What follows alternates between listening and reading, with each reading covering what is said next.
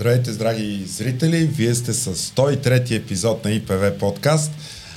В а, това усърно време, където и дори и децата гледат парламентарния дебат. парламентарния дебат, защото само това дава. Днеска, между другото, се оплакваха в едно забавно предаване, че не мога да ги пуснат, защото през цялото време дават заседанията на Народното събрание.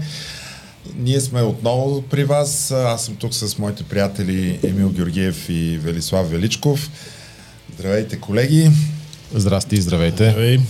Обявявам ви имената не за друго, ни защото ако си спомняте в предишния епизод, ние казахме, че започваме един а, тур по, по, по канене и участие на партийните лидери. Така покана беше отправена до всички а, политически сили, а именно за стартиране на новия парламент, каква ще бъде тяхната законодателна програма, ще има ли правителство и така нататък, но всичките те, че е на Христо Иванов. Христо Иванов, който беше миналата седмица тук, някак си спряха да дигат телефоните или просто комуникацията с тях много се затрудни, но ние не се отказахме. Тук Велислав днес, ще разкаже по-подробно. Днес, за... да, той, Велислав, беше в Народното събрание именно с цел да, да установим ще участват или няма да участват, какво се случва всъщност в Народното събрание. Но преди той да започне своя разказ, аз отправям поредната покана към вас. Станете наш абонат. Натиснете бутончето, което е тук отляво на моята страна. Станете абонат, коментирайте, дайте лайк нагоре, надолу. Всичко това е полезно за дискусията и така, че то да стигне до повече хора. И така, Вели Тинес беше в Народното събрание. Нека да кажем, че два дни в а, нашия офис, вместо да се работи, звучеше телевизора, защото всички гледахме заседанията на Народното събрание. Следяхме 6 ли колко бяха гласуванията? Пет провалени процедури, Пет. шестата успешна. Шестата успешна, казва... точно така. Шест гласувания за председател на Народното събрание и днес ти се озова в най-горещата точка. Озовах се точно да видя белия дим. Лъва. Белия дим, белия дим, когато излезе от Систинската капела. Белия дим вече точно разбрали се на председателски съвет, беше започнал заседанието, поради което аз в моята мисия, ти така малко му обви като стажанта на Сашо Диков в парламента, моята мисия да открия нужните ни събеседници беше изключително затруднена, защото всички са в пленарна зала, коридорите пусти, празни, ще се гласува и се очаква добра е, новина. И в крайна сметка проследих е, така почти на живо това заседание. Последно, в което процедурата завърши с избора на най-възрастния народен представител, понеже вчера генерал Танасов там от лидерите на ДБ каза, има един единствен критерий за избор на председател и това е да е народен представител. Оказва се, че има по-единствен критерий за 48-то Народно събрание. Да е най-възрастният народен представител. Може би този, който откри това Народно събрание, както е по Конституция, той ще има и честа да няма срама, да го закрие. Така или иначе това се оказа единственият възможен компромис. И може би, понеже беше единственият възможен и всички се чувстваха малко неловко, изведнъж рязко изгубиха желание да говорят, с изключение на Христо Иванов, който отново даваше обилни интервюта, но опитите ми да намеря депутати от БСП, продължаваме промяната, така леко удариха на камък, всички бяха на съвещания. Корнелия Нинова влезе веднага на председателски с герб, съвет с, с след избора на Вежди Рашидов. Всъщност аз отидах за да поканя точно Корнелия Нинова за участие в днешния ни епизод, тъй като тя имаше централна роля и във вчерашния пленарен ден, когато говорише за да се защитат устоите на парламентарната република, така и в днешния, защото всъщност тя предложи от парламентарната трибуна кандидатурата на Вижди Рашидов. Тя значи- олицетвори това временно коалиционно споразумение, дали е временно, ще видим на четири партии, ГЕРБ, ДПС, Български възход и БСП, с което се осигуриха нужните 140 гласа за избора на Рашидов и той след като вчера тържествено в драматична реч си оттегли кандидатурата, разказвайки половината си биография, а две трети от парламента се изправи на крака да му ръкопляска, днес изведнъж се оказа, че е единственият възможен кандидат, без нова драматична реч прие, дори не даде исканата почивка от групата на Продължаваме промяната, след като вчера засипваше събранието с всички искани почивки. На един час работа имаше по две почивки от половин час и в крайна сметка бе избран с тези гласове, които бяха събрани на председателски съвет. И тук е много интересно, защото... Аз, аз това искам да те питам, сега ти като очевидец малко или повече, можеш ли да кажеш, има, има ли усещане за коалиция? Сега, много е интересно, пак казвам, Йордан Цонев, който стана като Раймон да Дием при исканата почивка преди избора на Рашидов, да каже, колеги, не може. Тук има парламентарен правилник, който не действа, защото ние не сме приели новия правилник и не сме приели решение да прилагаме стария от миналото Народно събрание. той, си, той си въжи, той си въжи а почивки си искат само по правилник. А що са толкова важни почивки? Всъщност вчера ДПС поискаха три почивки и ги получиха. ГЕРБ поискаха друга почивка вчера и я получиха, но днес и Атанасова от ГЕРБ и Цонев и Карада защитаваха, че не трябва да има почивка. Почивката бе поискана за... Да, не, не, в скоба, скоба, скоба, а, ако, докато не е отменен предходния правилник на предходното народно събрание, въжи той. Сега, има тук а, спор голям, включително конституционен, че така както умират актовите, а, умират законопроектите вкарани в парламент, който да. се е разпуснал, така и с разпускането на съответното народно събрание, в случая 47-то, правилника спира да въжи повече, не действа. При конституирането на новото... Защо го отменят, когато приемат новия тогава? При конституирането на новото събрание най-напред се взима решение, сега ще кажа защо, временно uh-huh да работят по правилника от предишното Народно събрание до приемане на правилник. И понеже има решение да работят временно с него, с приемането на новия е, правилник има... отменят стария. Но така или иначе тук дойде много интересен въпрос на Христо Не, не, не, обяснили на хората защо е толкова важно за почивката. Сега, да, да, ние не знаем защо не, е толкова важно за почивката. Аз исках да кажа друго. Защото е правен подкаст, говорим за правилника. Кой го интересува почивките на народа? Сега ще каже кой. Айде. Айде, Нали питаш и защо е толкова питам, важно? Питам, да. Въпрос Христо Иванов зададе след като нямаме правилник, как има председателски съвет? То е уреден в правилник. Тоест, какъв е то председателски съвет, който три дни заседаваше, а днес стигна до кандидатурата на Вежди Рашидов, при положение, че се противопоставят втората по големина парламентарна група, продължаваме промяната и петата демократична България. Тоест, ако нямаме почивки, защото нямаме правилник, как имаме председателски съвет, който е уреден в правилника? Се разбрали какво общо има? Има, да. Добре. Всъщност председателския това е, това е съвет е предпоставил теза. избора.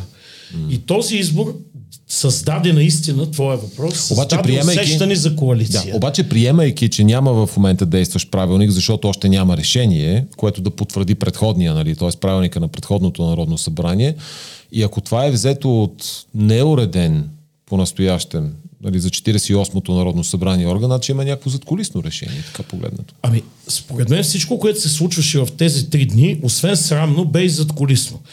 Защото наистина по каква а, законова делегация, по каква делег... норма се събира председателски съвет на неконституирано, учредено, но неконституирано народно събрание, доколкото няма конституирани парламентарни групи. Обичайно конституционно По правилник, да. Конс... парламентарните групи се конституират след избора на председател. Точно така, Тоест, какъв председателски съвет на парламентарни групи, които не съществуват.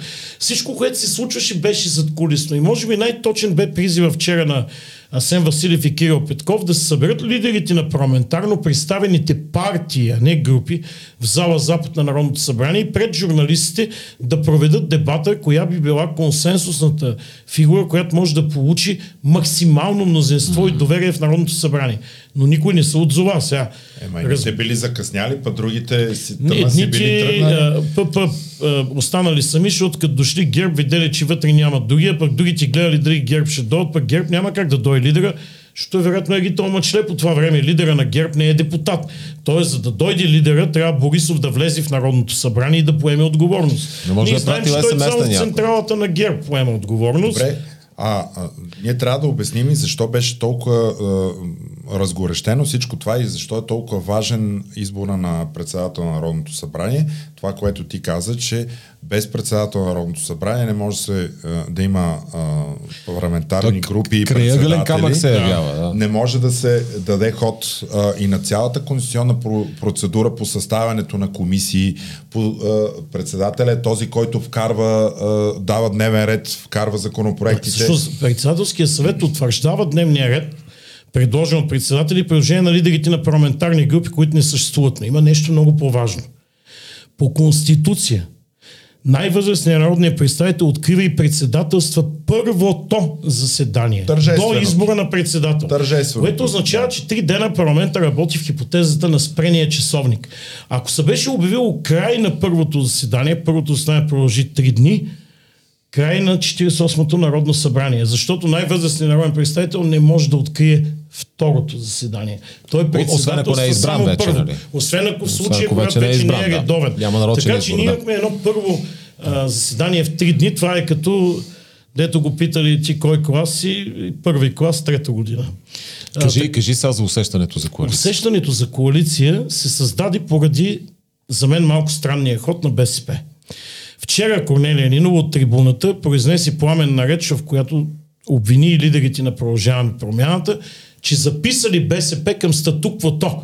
И как, колеги, ние година и половина сме заедно по площадите, сваляме статуквото, правим коалиции, правим правителство, нас ни свалят, защитаваме се и в един момент вие ще ни лепните нас за ГЕРБ и ДПС. Бива ли такова нещо? И днес Корнелия Нинова сама залепи БСП при ГЕРБ и ДПС. Нещо, проти, на- нещо повече. Тя предложи кандидатурата на Вежди Рашидов, но сега трябва да си спомним, че освен най-възрастния народен представител, Вежди Рашидов е депутат от ГЕРБ, от политическа партия ГЕРБ. Днес Корнелия Нинова предложи кандидат на ГЕРБ за председател на Народното събрание и за а, този кандидат на ГЕРБ, който при това бе Росен Жилясков, гласуваха само депутатите на ГЕРБ и ДПС. Тоест днес тя се залепи сама в мнозинството на ГЕРБ и ДПС и нещо с, повече С чии гласове всъщност бе избран Рашидов? с гласовете на ГЕРБ, ДПС, БСП и Български възход. Днес интересният ход беше, че Янев не влезаха депутатите на Стефан Янев в зала, намалиха изискуемия кворум, той спадна до 125 беше в един момент, а, кое, а, а, 225, което означаваше с 113 депутати Избираш. можеше да бъде избран председател. Въпреки това не бе избран. А, в крайна сметка Стефан Янев се върна за председателския съвет и групата на Възход влезе в зала за да гласува Рашидов.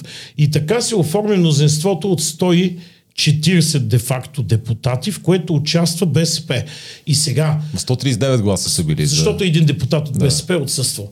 Ако приемем, че това мнозинство може да се прояви за да спаси парламентаризма от опитите на президента да управлява служебни правителства, опитите за е, влияние за формиране на полу, полу, полупрезидентска република, което беше поантата на речта на Нинова вчера, в следващ момент, когато дойде втория или третия даже мандат, Нинова може да каже, че за да няма служебни кабинети и да няма усещане за създаване на а, влияние за президентска република, трябва да има действащо правителство. Да трябва вече да спасим държавата и тогава тази, това усещане за коалиция с тези 140 в третия мандат може да се превърне в реална коалиция. Една прогноза, която аз направих около седмица преди изборите, че това ще се случи. И все по-вероятно е точно това да се случи.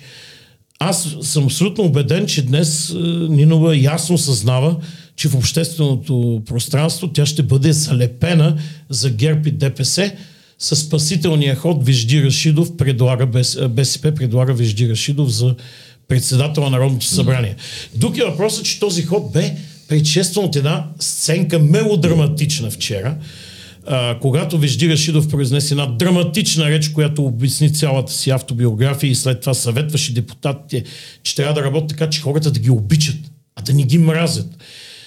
И тогава... каза, че много хора го и че обичат. много хора него лично го обичат. И когато свърши тази реч, поне всички първи редове на залата, като в мексиканска вълна на стадион се изправиха един за друг, прави, дори Делян Пеевски стана прав и започнаха да ръкопляскат.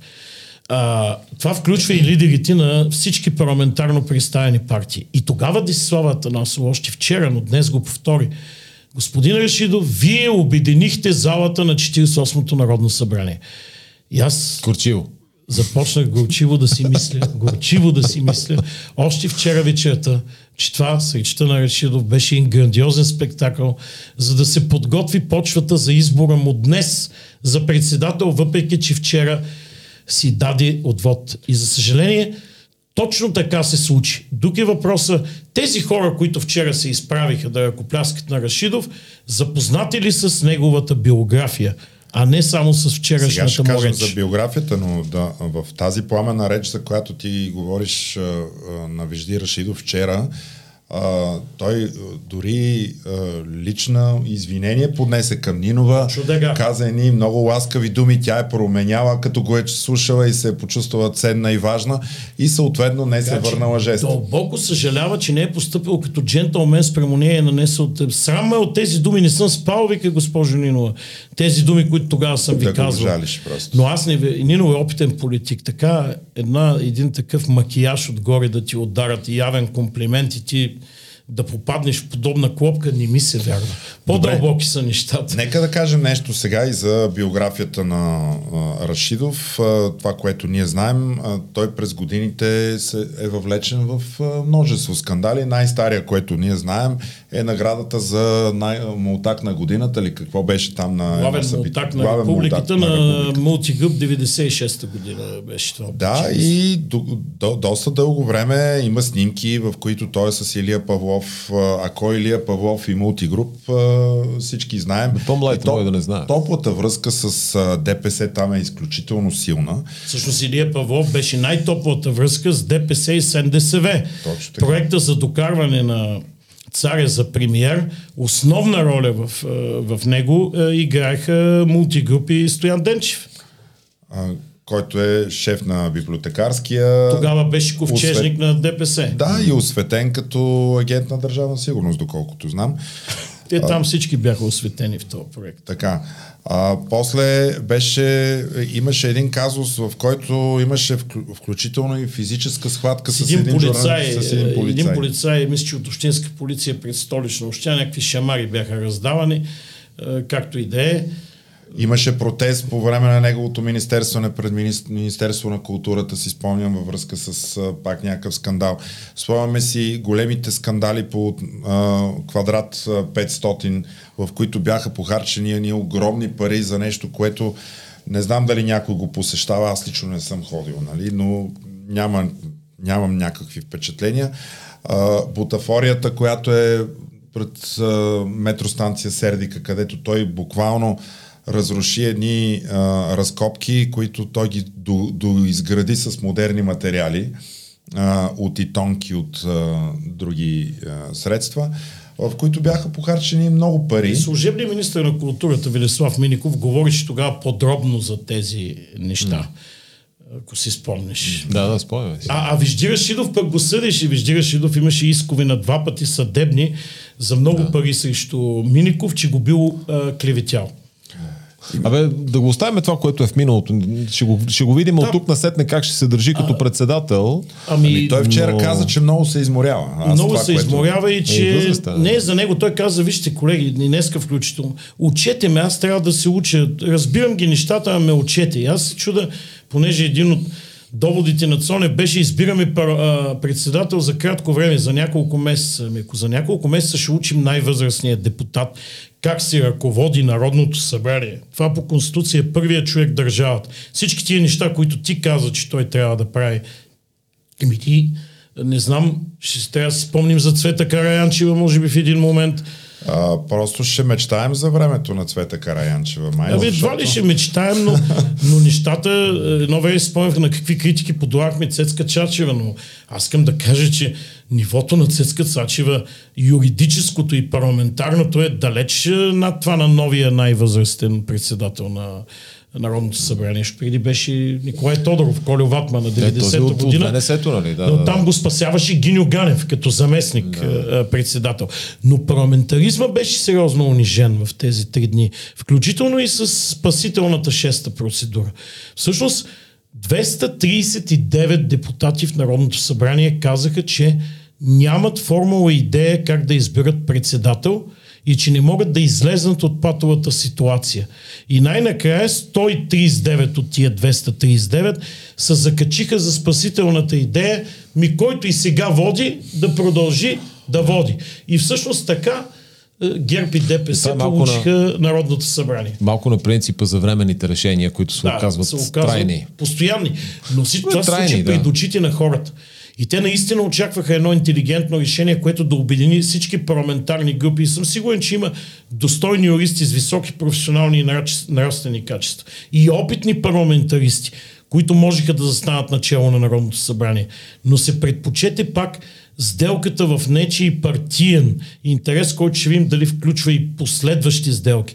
Да стигнем до Ризила вчера, основният избор да бъде между кандидати на ДПС и Възраждане в българския парламент. Просто не си ги оттеглиха. И, и, може би това крещендо на, на ужаса, който се задаваше от конституционната криза, пък изведнъж роди спасителния пояс Рашидов днес. Аз лично да ви кажа, понеже си спомних събитието от 2013 година, когато а, отново ГЕРБ беше първа политическа сила, но нямаше мнозинство. Но изолирана, да. Тогава а, Борисов направи компромис а, и пусна Михаил Миков а, да бъде а, като представител на втората политическа сила.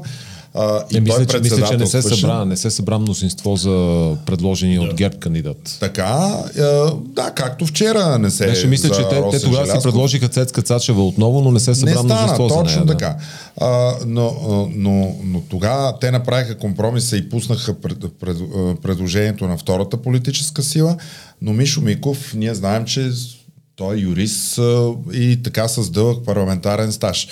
А, сега, в а, конкретен случай, нали, аз бях изненадан от това, че продължаваме промяната си изтеглиха кандидата, защото а, така имаше някакво очакване, че Борисов ще постъпи като 2013 година, особено ако той това тръгне да го използва при срещу разменна монета съставяне на правителство.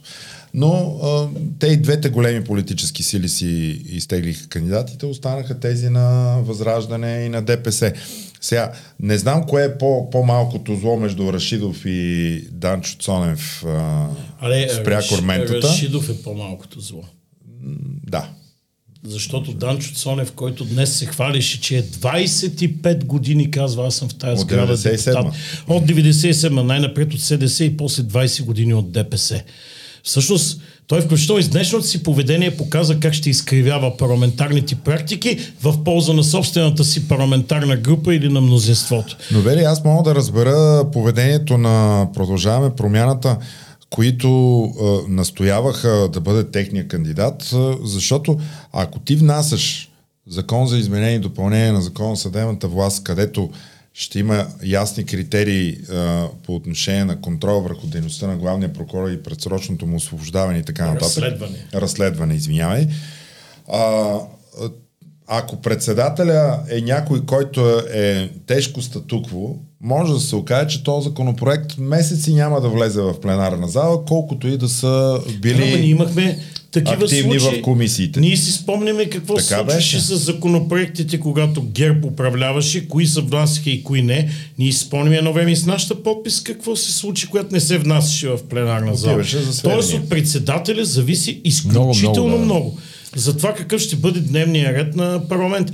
Аз лично не разбрах, трябва да си кажа защо след оттеглянето на Никола Минчев, когато очевидно се търсеше консенсус на фигура, не беше предложен примерно един Атанас Славов от Демократична България. Сега днес коларите разбрах, че неговото име е било сундирано на председателски съвет, но са им казали, че няма да мине.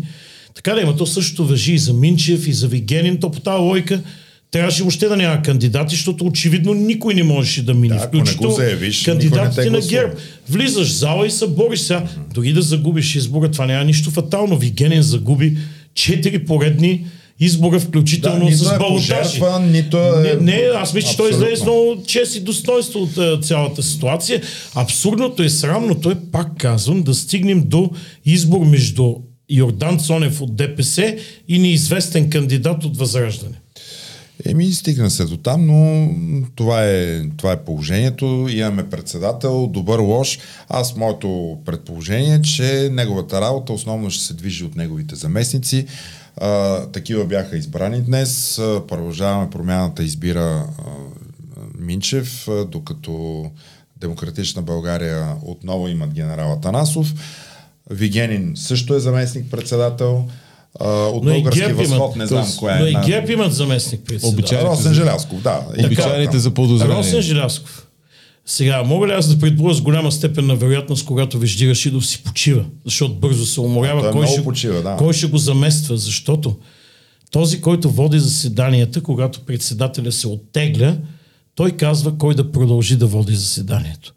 И аз с голяма степен на вероятност мога да кажа, че председателя в сянка, но почти на слънце, пак ще бъде Росен Желязков, който бе първоначалното предложение. Или Йордан Цонев. Или Одан Цонев, но по-скоро Росен Желясков. Е, Минчев няма да види много председателско място. Нито Атанасов. Но със сигурност а, и Вежди Рашидов да е жив и здрав, няма да го виждаме често, но това е положението. Добре, какво може да се направи с тия 100 140 гласа сега, които... Може да се направи правителство и нищо друго. Няма мнозинство за конституционни промени или за избор на парламентарна квота на ВСС инспекторат. Няма. Може да се направи единствено избор на правителство и след като състави правителство да се търсят конституционните мнозинства. И тогава вече, ако има правителство, всички без възраждани ще са сходни да участват в разговори за конституционни мнозинства, защото знае, че просто няма как.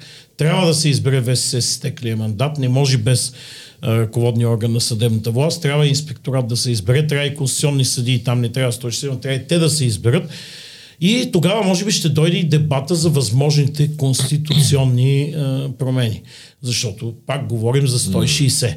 Тоест, ако има правителство, до всички тези дебати ще се стигне. И това е всъщност положителната новина извън отрицателните. Няма как да се избегнат тези дебати и търсенето на мнозинство, а тези 140 при яростната съпротива на възраждани сами срещу всички, няма как Не, да решат проблемите. Другия жанр, то дето не влезе в парламента, беше сами срещу всички. Дали, ма той възраждане вътре в парламента е също. Ние сме Но- сами срещу всички. Като гледаме, като гледаме структурата на тия 140 гласа, възможно ли е извън наистина минимума, който трябва да се направи, т.е. да се избере парламентарна квота в Висшия съдебен съвет и да се избере инспекторат, горе-долу тук нещата свързани с Конституцията да приключат. Възможно е. Но ако парламента се закрепи, президента трябва да отговори защо отново не внася конституционния си проект, четвърти пореден Бе, хор- парламент. хората забравиха за този проект. между Няма нищо. Ние, ние, ще го- помним, ние ще го е усещаме, ще го Ние ще напишем. да. Той не е забравил. Чака удобния момент. Не, не, то А, беше, не, му, беше му подсказано няколко пъти в студията, аз доколкото успях да хвана. Но- а, Да, не, не е забравена Не е изцяло темата. Но конституционна инициатива може да има и с 60 народни представители. Да.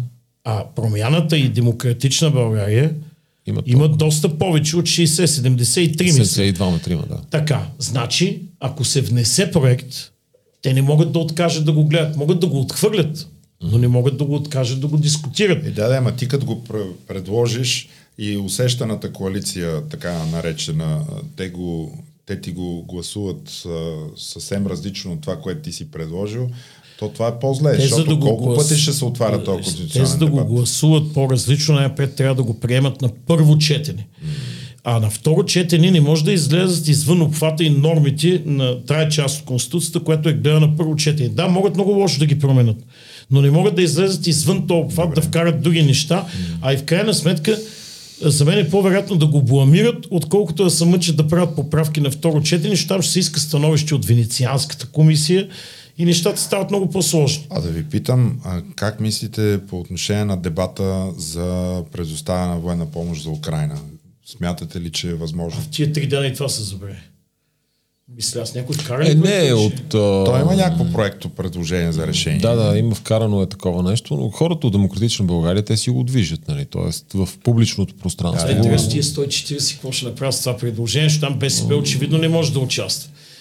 А и тук ще трябва да се търси друга временна коалиция. Ама имаш, имаш две евро... Декларирали се като евроатлантически Но- но- но сили в тези 140? Ако се приеме това решение за оръжие преди да се избере правителство, пък БСП обратно ще кажат, да, чак сега, ние сме коалиция, защото избрахме председател на Народното събрание, а сега ние като сме против АДБ и продължаваме промяната с заедно с ГЕРБ и ДПС, това не е ли коалиция? Тоест ще почнат такива взаимни... Да, взаимно хвърляне на топката и едни временни коалиции, а тук, а там, а сега. Всичко ще приключи с това дали ще има избрано правителство или не. Значи плаващи пясъци ни се, ни се задават на хоризонта. Лено, то си плава този пясък е, много здраво. От първия ден и ще продължи да плава. Може би и кучето седи още там при Народното събрание. Дето то заедно стана- с гвардейците посрещаше депутатите. Стара Беше герой това много куче. символно. Да. Стана герой, на, най- най-сниманото куче в републиката. Добре, ако искате да спрем с а, Народното събрание до тук, ние така ли, че имаме ли някаква Не, не, не. ангажимент? Аз само за да участие? кажа, как да спрем, са то как да кажа, тъмън си проведе заседание, избра си за председател. Много се очаква от това Народно събрание. Няма да, Да, де, а, нали, но... няма да спираме. Тук гледам, че трябва да видим и главния прокурор какво иска от това Народно събрание, Да, да, че и това е много той, и той ме е изпратил да, едни той ме е изпратил едни писма. с желания там. А, вчера гледах едно негово участие в а, един а, а, жълтопаветен подкаст, в който а, той се оплака. Е, нали, айде сега жълтоповетен подкаст. 240 Първа точка се казва на Капитал, водещ Полина Пълнова. Така.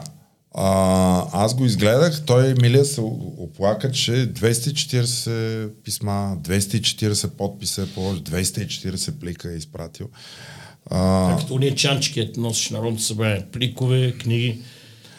А прави ми впечатление една така ам, забравена активност а, на главния прокурор.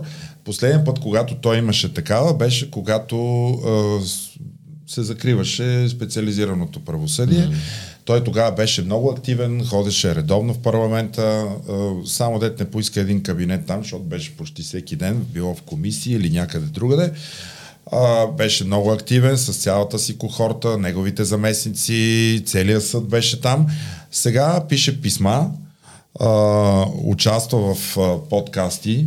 Вие спомните ли си, че той писа писма до евродепутатите? Да, да. Ама Тоест, това си моя традиция. Тогава. бе. След което... До комисията, до до Да, страшно но- много. Либе, да. Но след това той се скри и изчезна, като че ли нямахме главен прокурор. Сега отново се появи. Няма кой да го, няма кой да го вика, да. 240 Така, участва, участва по, в подкасти, участва в телевизионни предавания.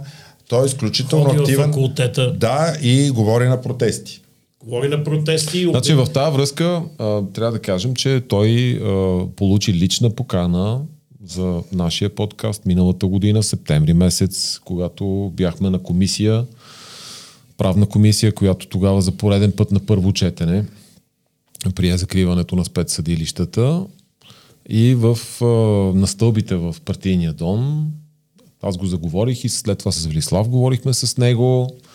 Малко по-късно го и заснехме. Имаше го. Да, има, имаше има, видео има кадри. Много хора го гледаха но, тогава. но отправихме му покана, както да даде интервю за нашия канал в Фейсбук, защото правихме нали, Фейсбук лайвстрим, така и да дойде в подкаста да гостува и че с гаранцията, че каквото каже, това ще се покаже. Нали? Тоест няма да има никакво изменение на неговите думи. Той каза, не, не, вие сте предубедени, много сте предубедени, няма да дойда при вас. какво значение? В смисъл, Бе, аз не знам какво значение е да не, има. му, да не му режем думите. и Как Да... ти каза, той почти се беше скрил. Той ходеше тогава в комисии, наистина. Да. Миналата година септември. Но не участваше, нямаше активни медийни участия.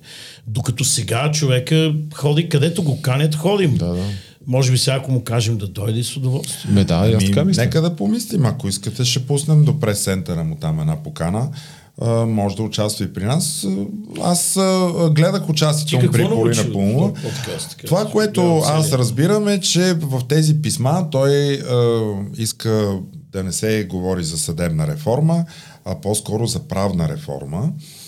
А, и че всъщност а, прокуратурата не е най-големия проблем. Става въпрос за цялостна друга концепция, промяна в законодателството, така че процесът да не е толкова формализиран. Все неща, които той е говорил винаги.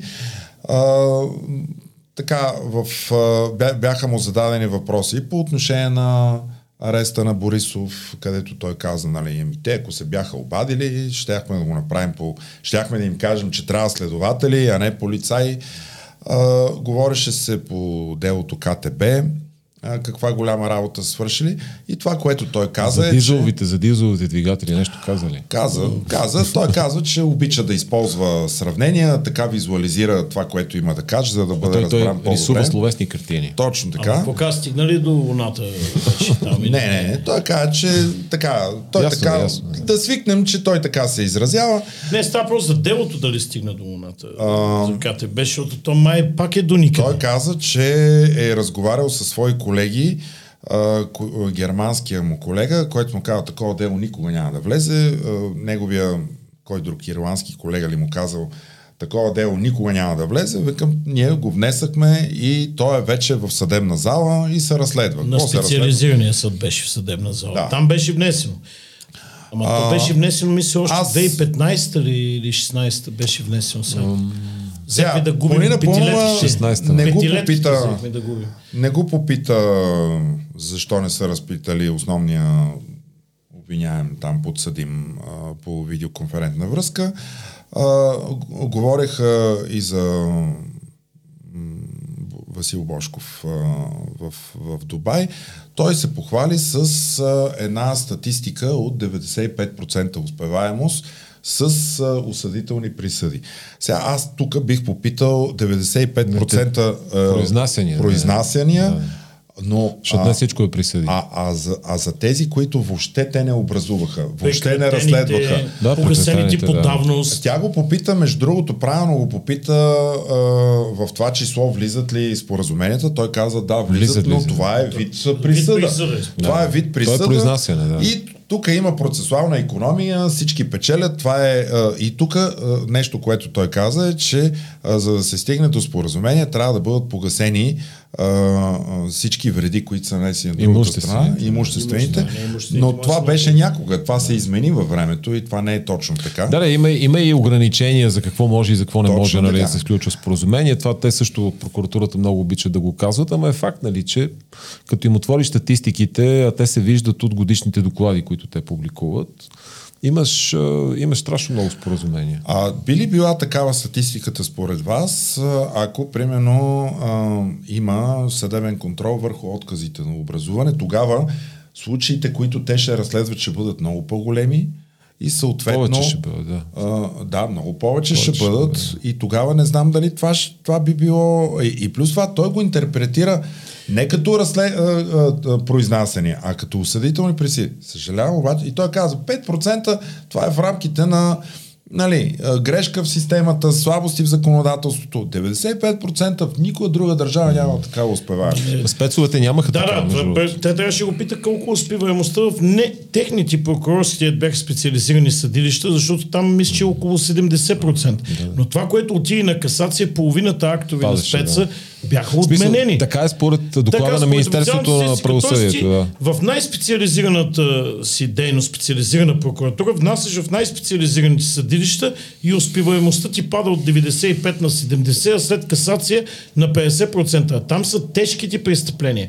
Там са организираните престъпни групи. Там са делата за корупция и търговия с влияние по нали- високите етажи на властта. Ема, нали, Тоест пак, пак по този доклад на Министерство на правосъдието се оказа, че те много малко са гледали такива дела. Значи те са били засипани с мерки, с един куп други За глупости, нали? си Мерки. Но А, всичките ОПГ-та са там. така да, ама- Корупционните престъпления, в които са имат... замесени висшите да, да, етажи ма на по същество произнасяне са имат малко, малко. А това, че имат малко произнасяне, за това пита КТБ, почва 2016, бе една петилетка мина, втора започна, ще я приполовим. Да.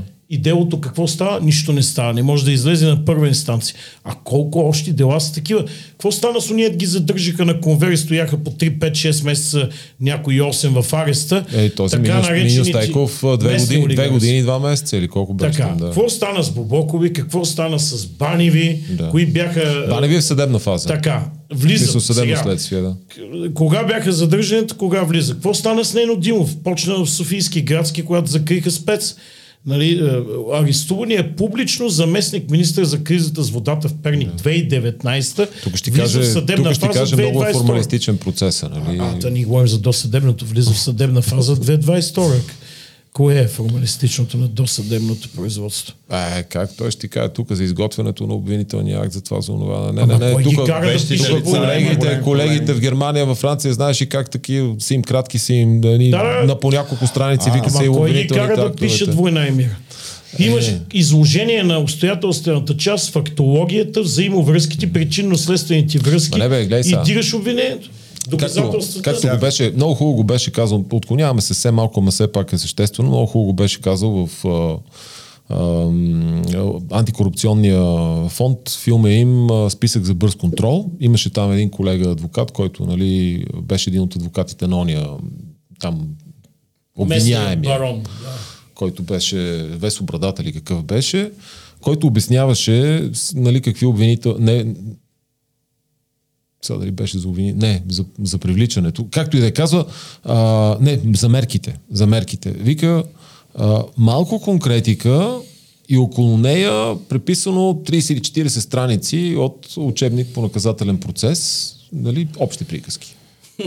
Вика, това ти е... Обвинител. Да, не, не, това ти е А, за мерките. за мерките. Престе се обвинителния акт по-нататък. А, сега в тази връзка той каза нещо много интересно. Каза, ако в Германия, казва, много е висока тежест, тежестта на доказване. Казва, ако в България има 100 доказателствени единици, а, за да се стигне до, присъд, до ефективна присъда, до, в Германия а, се изисква една единица. Тоест, тук е 100 пъти по-тежка тежестта на доказване.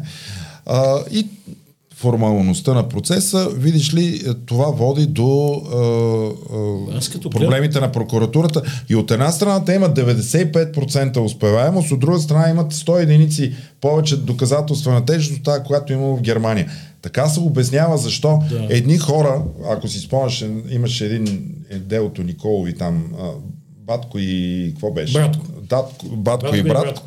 В Германия тамошните а, германци Не, не, не. по случая Това осъдени, беше, това тук беше е Сапар, Не, това беше Сапар, Сапар. Сапар, Марио. Николов. Марио Николов, и. Людмил А, Стойков. Марио Николов, да. точно Съдени така. немците, Не, не, които а, в- са работили за- по поръчката, а възложителите При нас ги оправдаха, да. При нас оправда. Е, сега ние спомняме, че един човек осъден 20 години в Италия и 7-8 години в Румъния, тук го а, пуснаха да си ходи по живо по здраво, нали? Това е съвсем друг Ама не бе, въпрос. чакай малко бе. Помните ли го Коце Маца, когато оти, пътуваше с Камен Костадинов, лека му пръснали, почина неотдавна, и в Гърция го задържаха под пазена в тайна на Европейска заповед за арест. Взеха го в, Германия, пратиха го там, скоропостижно го осъдиха, той се споразумя и лежа само 6 месеца по спомен, върна се и на летището го интервюираха и той каза, че а, много се радва отново да е в България, където а, демократичният български съд и демократичната българска прокуратура са на светлинни години от германското правосъдие, което към, към днешна дата, това беше 2008 година. Тогава каза, вика, то в момента в Германия е по-зле, отколкото е било по времето на Хитлер. Значи, Коце ето ви- Маца- прослутия президент на Белас са Петрич, Да. които се разправяха, че са ви една върти едно черно тото там. Да, ето ви една Да. оценка на българското правосъдие. Така. Сега, в тази връзка, за да приключим, а, преди известно време бях в а, Дания, там мой приятел казва, това е една скучна страна, в която ако стане убийство, цяла седмица медиите само за това пишат, обаче казва в рам... вика, след, след тази случка, в рамките на една година лицето е заловено, осъдено и влязло в затвора. Не се сещам за такъв случай, който това да не се е Тук случило. една година е минимум предварителната проверка. Да. Така че, дай Бог, тук е, да ето почне- То, то е, зависи, не, не, то зависи и, и при нас има. Разбира се. а, Нали, зависи, зависи много кой е извършител, кой е обект. Следим какво ще отговорят 240 народни представители на главния прокурор, който отново е решил, че има право на законодателна инициатива. Явно. Защото той това иска от тях. Правна реформа, реформа в законодателството иска главния прокурор. И то там, където прокуратурата работи. Направете ни живота по-лесен, за да си нямате проблеми с нас. Мен поне така ми звучи. Но да видим какво ще отговорят. Тук стои въпроса и за разделението на власти. Той също е много интересен. аз виждам, въпрос. че господин Гешев става много активен в говорене, тогава, когато и ГЕРБ са на власт, когато те имат мнозинство, когато те почват да водят в матча, нещо, което се случи в последните два дни в Народното събрание. Очакваме, а, имаме отговор от поканите, които сме изпратили от политическите лидери, не сме се отказвали да разговаряме с тях. Само да уточним- Към, прибавяме към тях и главния прокурор, който бихме желали да ни, а, да Да ни уточня гостува. покани, че трябва да тръгна, че имам участие в едно а, друго предаване. Приключваме. А, не, не, вие продължавате. Само да... Не промяната. Подкаста. Ние нямаме повече. Пак е, продължава подкаста, пак е ПП. Пак е ПП. Всичко е ПП, ама днеска, за съжаление, стана в Народното събрание малко и Певски продължава. Става време на коалиция и той е ПП. А, та, поканени са Корнелия Нинова, като лидер на БСП, както беше Христо Иванов, поканен е Никола Минчев от Продължаваме промяната и Даниел Митов от ГЕРБ. И тримата знаят, че са поканени. Дали ще дойдат, уважаемите ни зрители, ще видят. Интересно е дали ще дойдат.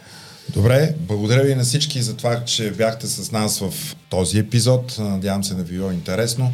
Отново станете абонат, коментирайте, харесайте страницата, може да ни слушате във всички аудиоплатформи и може да станете наш дарител.